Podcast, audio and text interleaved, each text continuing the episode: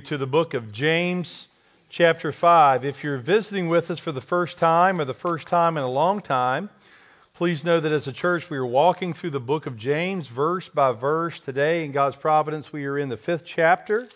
We're going to look at verses 1 through 6. Again, James chapter 5, verses 1 through 6. If you're able, I invite you to stand in honor of the reading of God's holy word.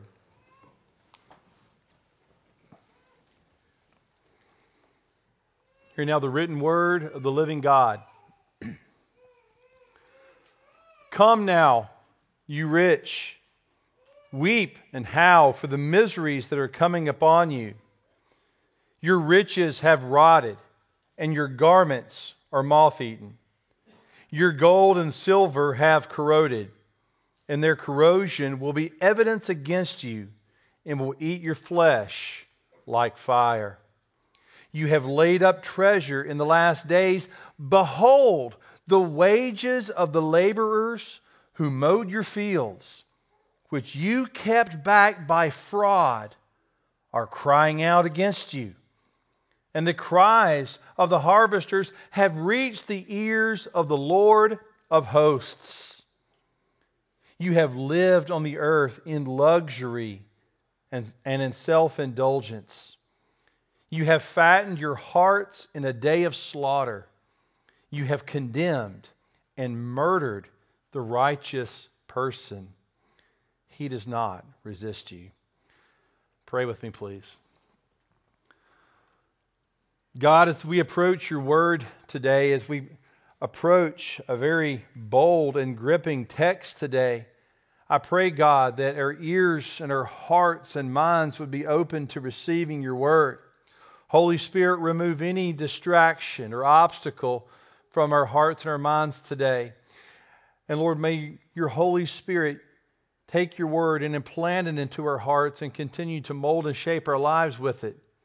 Lord, we, de- we desire um, to grow in the grace and knowledge of Christ today. We desire to see truth from your word today. Lord, we desire to see Jesus today from your word. Uh, God, if there's anyone here who maybe they have come today and they don't know Jesus as their Savior, I pray that they would hear the good news of your love and your gospel today, that they would come to know Him. It is believers, we desire to worship you through the preaching of your word. Mold us and shape us in your image. In Christ's name we pray these things. And all God's people said, Amen. Please be seated. The domino effect. Do you know what I mean when I say the domino effect? We'll put a slide on the screen. It's something that is, should be familiar to all of us. What we mean by the domino effect is that when one thing happens, that causes many other things to happen. You've seen maybe some of the videos on TV and ESPN. People set up not hundreds, but thousands of dominoes all over the floor.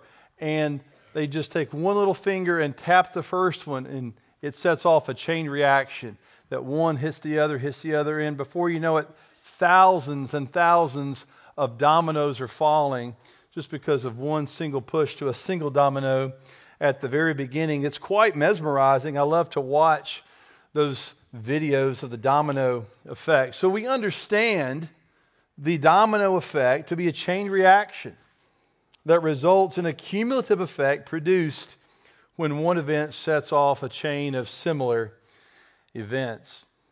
Friends, I want you to know that today, in this text, as we enter into James chapter 5, we're going to see the domino effect. And we're going to see it played out in the lives of the rich and the wealthy recipients of James's letter.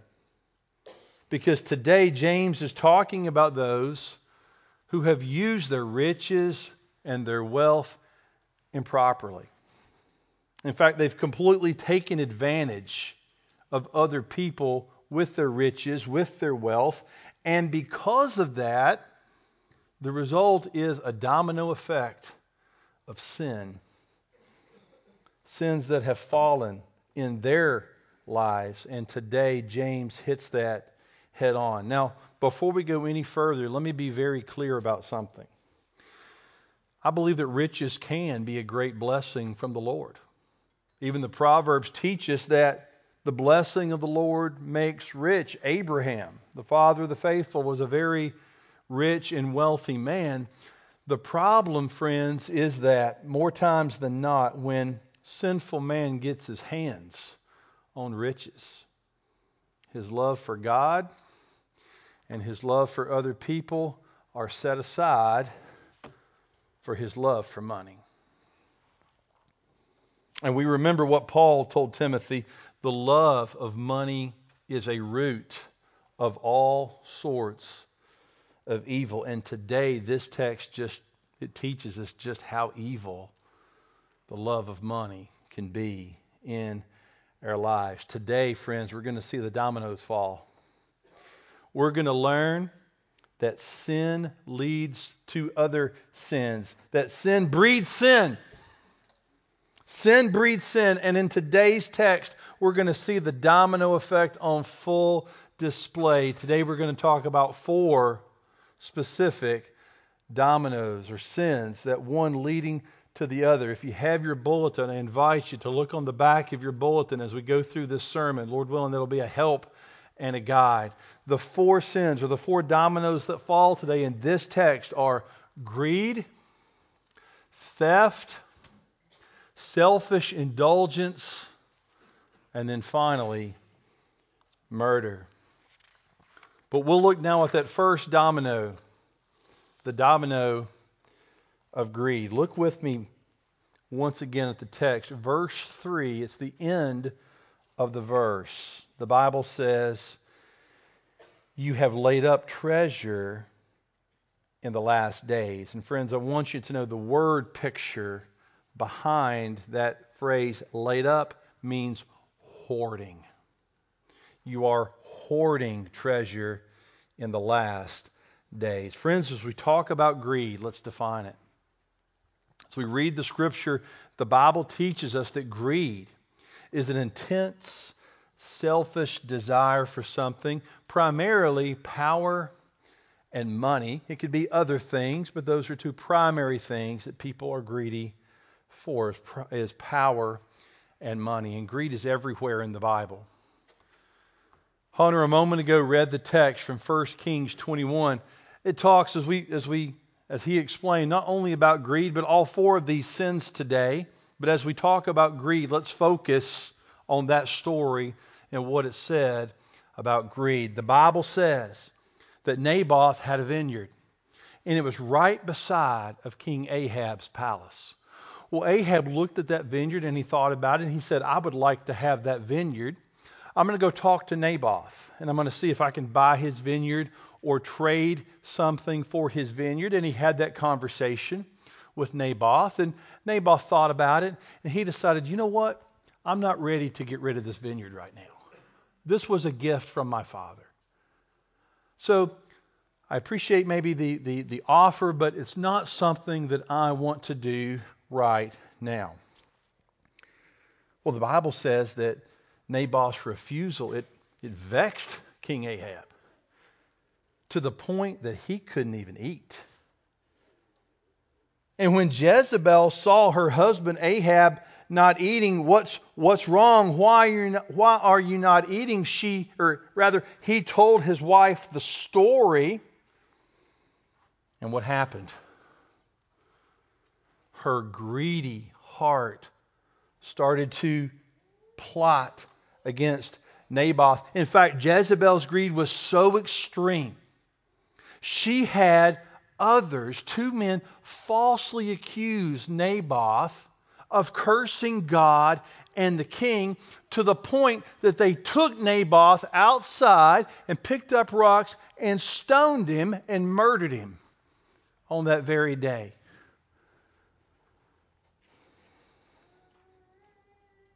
But as soon as Jezebel told Ahab that Naboth was dead, what happened? He immediately went to take possession of that vineyard. Friends, greed was in Jezebel's heart, it was in Ahab's heart that day, and greed led them to falsely accuse Naboth, to steal from him. They, it led them to even murder him so they could selfishly indulge in his vineyard.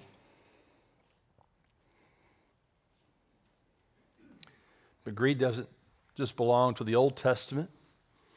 There's examples in the New. When you think about greed in the New Testament, we can't help but think about Judas. The Bible says he loved to help himself to the money bags. And one day Judas went to the chief priest and he said, What will you give me if I deliver Jesus over to you? You see, Judas was willing to deliver Jesus over to them, but he wasn't going to do it for free.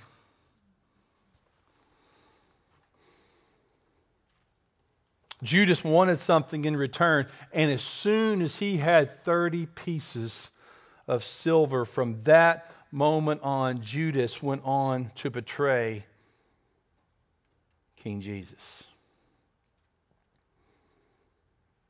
But, friends, not only does greed grab the heart of Jezebel and Ahab, not only does it grab the heart of Judas in this text today, James is telling us it's grabbing the hearts of those who are rich and those who are wealthy. And the Bible says to us today that they are amass- they're, they're amassing, they're hoarding treasures for themselves. See, that's the word picture. It's not that they were just saving money for a difficult time. They were hoarding this, this mass of wealth and they had no thought of God. They had no thought of other people. You could say, as Jesus said in Luke 12, they were the ones who laid up treasure for themselves and were not rich towards God at all. But there's something else I want you to see. It's in verse 4. Let's reread verse 4. Behold, the wages of the laborers who mowed your fields, which you kept back by fraud, are crying out against you, and the cries of the harvesters have reached the ears of the Lord of hosts. Friends, the money that these rich landowners are hoarding is not even their money. It belonged to other people.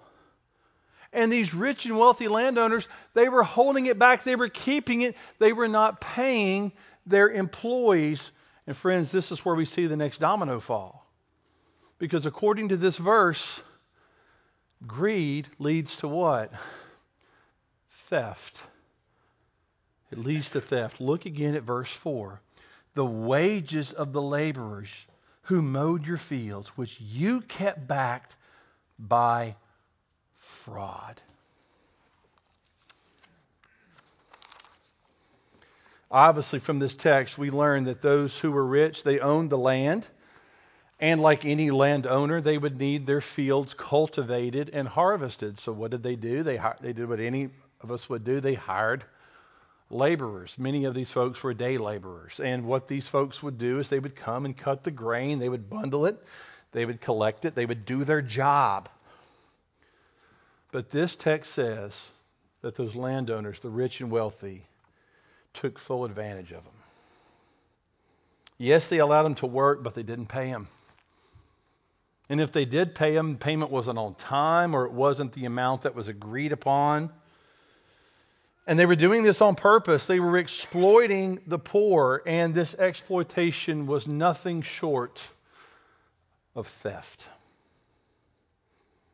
They were keeping it back. They were not paying what they should. They were stealing from these field workers. And could you imagine what it would be like to be a member of the family of the field worker?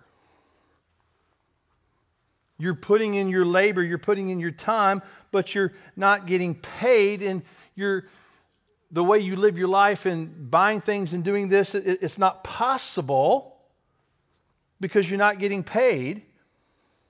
And as I mentioned, many of these folks were day laborers. That means they got paid at the end of every day. And they, they were literally living day to day. So if they didn't get paid on that particular day, it was almost impossible for them to live that particular day. Their bosses were exploiting them taking advantage of them. But I want you to hear what James says to these workers, these ones in the field, because he takes us directly there. It's the end of verse 4. And the cries of the harvesters have reached the ears of the Lord of hosts, the Bible says. What that means is that God is hearing their prayers. Even though they're being exploited by their rich bosses, their prayers reached the ears of the Lord of hosts, the God of armies. And James tells the rich, and this is a part that I want to make sure you see. James tells those rich landowners who are not paying their employees, he tells them that misery and judgment is getting ready to come upon them. Look at verse 1. What does he tell them to do in verse 1? Weep, howl for the miseries that are coming upon you. Just because you're a rich landowner, you need to know that you are standing under the judgment of a holy and righteous God who will always make everything right. It will be better for you right now to start weeping and howling because you cannot escape the righteous judgment that is to come. And he reminds them in verses 2 and 3 that they're storing up their treasures on earth and they're not storing up treasure in heaven. He says, right now, the things that you're interested in, they're going to rot, they're going to be moth eaten and corroded. Those are the words of verses 2 and 3. And we can't help but think about the words of Jesus, can we? In Matthew 6:20, when he talks about treasures and laying up your treasures, Jesus says, "But lay up your treasures in heaven, where neither moth or rust destroys, and where thieves can't break in and steal. For where your treasure is, there will your heart be also." And that's where it is, church. And that's the question for all of us. Where's our hearts? Because James is going right to the heart here. Where your treasure is, there will your heart be also. Let's review these two dominoes. Is greed in our hearts? That greed that Ahab and Jezebel had towards Naboth, is that in our hearts? Are we stealing from day laborers that we encounter in our own lives? Do we only lay our treasure here on earth and not lay any treasure in heaven?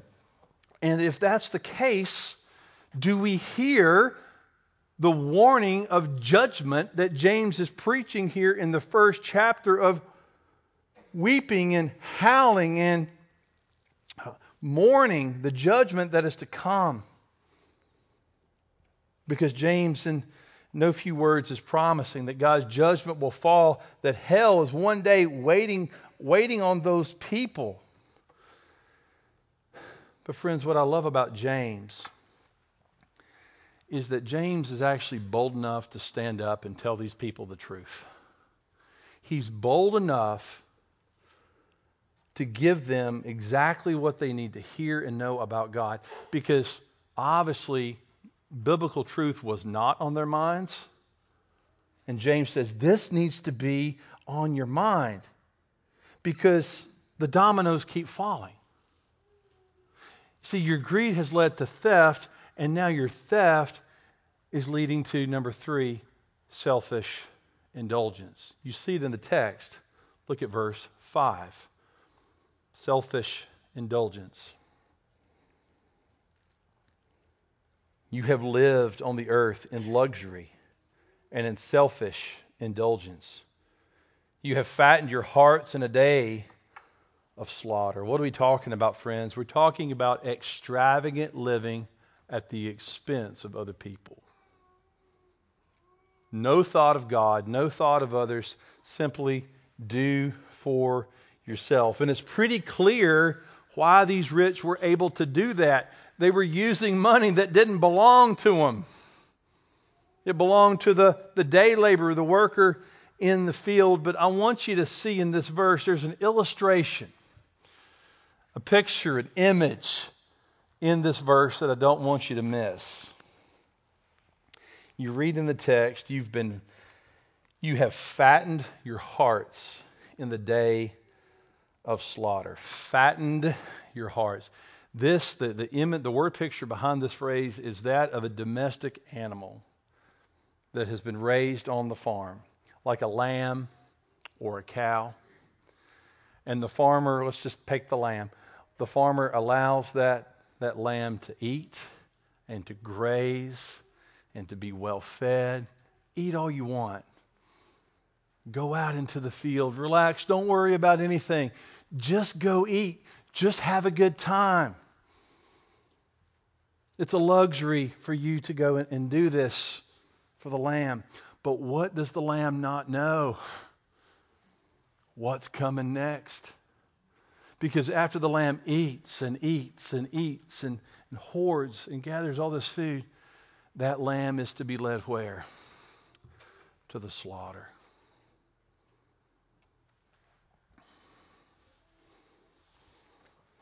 Such is the rich man in this text, James says. The rich man whose greed led to theft, whose theft led to selfish indulgence. He says it this way just as the lamb is being fattened for the slaughter, these greedy thieves who live a selfish, indulgent life are, in a sense, being fattened for the judgment of God to fall upon them. Indeed, they are being fattened for the slaughter. John MacArthur describes these people this way. He says they're blind to heaven and they're deaf to the warnings of hell. They're insensitive to the impending day of slaughter and judgment. The unrepentant, selfish, indulgent hoarders stumble blindly to their doom, and unless they repent, James warns, they will experience eternal destruction. And friends, I wish I could tell you that it stops right there. And that, that you know that's enough. But the Bible keeps going. It's not over. Because greed leads to theft. Theft leads to selfish indulgence or ambition. And the next domino to fall is murder. Look at the text. Verse 6. You have condemned and murdered the righteous person. He does not resist you. Friends, as we look at the whole context of the book of James, let's remember this is not the first time that James has mentioned um, the exploitation of the poor by the rich in his book. He talked about it in, ver- in chapter 2. If you remember that, chapter 2, we learned that the rich were oppressing the poor by dragging them into court. But see, now it's worse because it's not just dragging them into court, now it's, it's murder. And listen, there's commentators who have debated is, is this literal physical murder or is this just a, a symbol of murder? Well, let's talk about those two individually. If it's literal murder, then what we see is that many of these landowners have used the court system to unjustly put people to death. People who were no threat to the rich. But if it's figurative or symbolic, the rich have so altered the lives of these workers that destruction and calamity has come upon their families and they experience indeed a death of their livelihood. Their life is completely altered. Either way, it's a terrible, terrible result of sinful actions. Friends, how does a text like this affect you and me? What can we take away from it? What are questions that are demanded of us sitting in these seats today? The first thing I want you to know, friends, is that texts like these should open our eyes to the heinous effects of sin. Let us always remember sin breeds sin. It didn't just stop at greed, but it led to theft. It led to indulgence. It led to murder. There is a domino effect going on here. Do you see the chain? Do you see the reactions? And maybe the question is this Has this domino effect of sin, or maybe another domino effect of sin, come into your life, come into my life? Let's remember what happened with Jezebel. Let's remember how that greed led her to act, to steal, to indulge, to murder Naboth, to take that vineyard. They had to have it. Friends, it's been well said for many years by many pastors. Sin's going to take you farther than you want to go. Sin's going to keep you longer than you want to stay. And sin's going to cost you more than you ever thought you'd pay. At first, greed might seem harmless, but before we know it, greed leads to all these dominoes that falls in our lives. So, Here's the question How do we stop this domino effect? And this is the last slide we'll put on the screen. Stopping the domino effect. For believers, it causes us to listen to the Word of God, to know the work of the Holy Spirit in our lives, to die to self, to live to righteousness, to not walk into the, in the flesh, but walk in the Spirit. Friends, if you're here today and God has blessed you with riches as he did Abraham. This text should remind you to not ever let your love for God and your love for other people be replaced with a love for money. Let the words of Jesus penetrate your heart. Lay up your treasure in heaven because where your heart is, that's where you find your love of God. That's where your treasure will be also. Love God. Love your neighbor as yourself.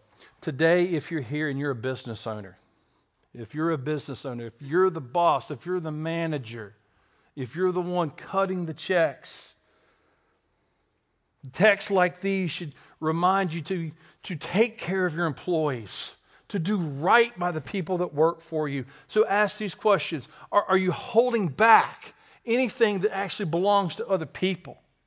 Are you hoarding up something for yourself? Because there might be someone under your care that's a day laborer, that they need that that day. Don't steal from them. Act with integrity, honesty, care for your employees. Simply love your neighbor as yourself. And if you're here today and you're the employee, you've been exploited by your boss. The scriptures teach you today that God hears your prayers. Verse 4 says, Your prayers have reached the ears of the Lord of hosts. By the way, that title, Lord of hosts, it's a military title. It's saying it's reached the guy who's in charge of the greatest military you could ever imagine. The Lord of hosts, the God of armies. That's who hears you. And God will do right, even if it has to take place on the day of judgment. And if you are here today and you're living extravagantly because you've taken that money from your employees, hear the warning. Hear the trumpet of verse 1 blow in your ear, howl and weep because destruction is coming upon you. But today, Seek the Lord while he may be found. Repent. Make it right because Christ has paid the price for you. Friends, at the very end here, I want to bring in what the, the Lord Jesus Christ has done for us for situations like this. I want you to hear 2 Corinthians chapter 8 verse 9. As you think about riches, as you think about those who are poor, hear this verse. For you know the grace of our Lord Jesus Christ, that though he was rich, yet for your sake he became poor, so that you by his poverty might become rich. You see, instead of being greedy, Christ gave. Instead of stealing from us, he sacrificed his own life. Instead of selfish indulgence, the Bible says he made himself nothing, taking the form of a servant. And friends, instead of murdering us, Christ was murdered for us, so that he who was rich became poor, and for his sake you and I might become rich. Do you see what Jesus has done for you with his riches? With his wealth. He used every bit of it to love and to serve us. Friends, let us never forget that Jesus, who is fully God, humbled himself. Though he was rich, yet for our sake became poor. Christ loved us to the uttermost that we could have his richest blessings of forgiveness, of pardon, of redemption. Let's pray.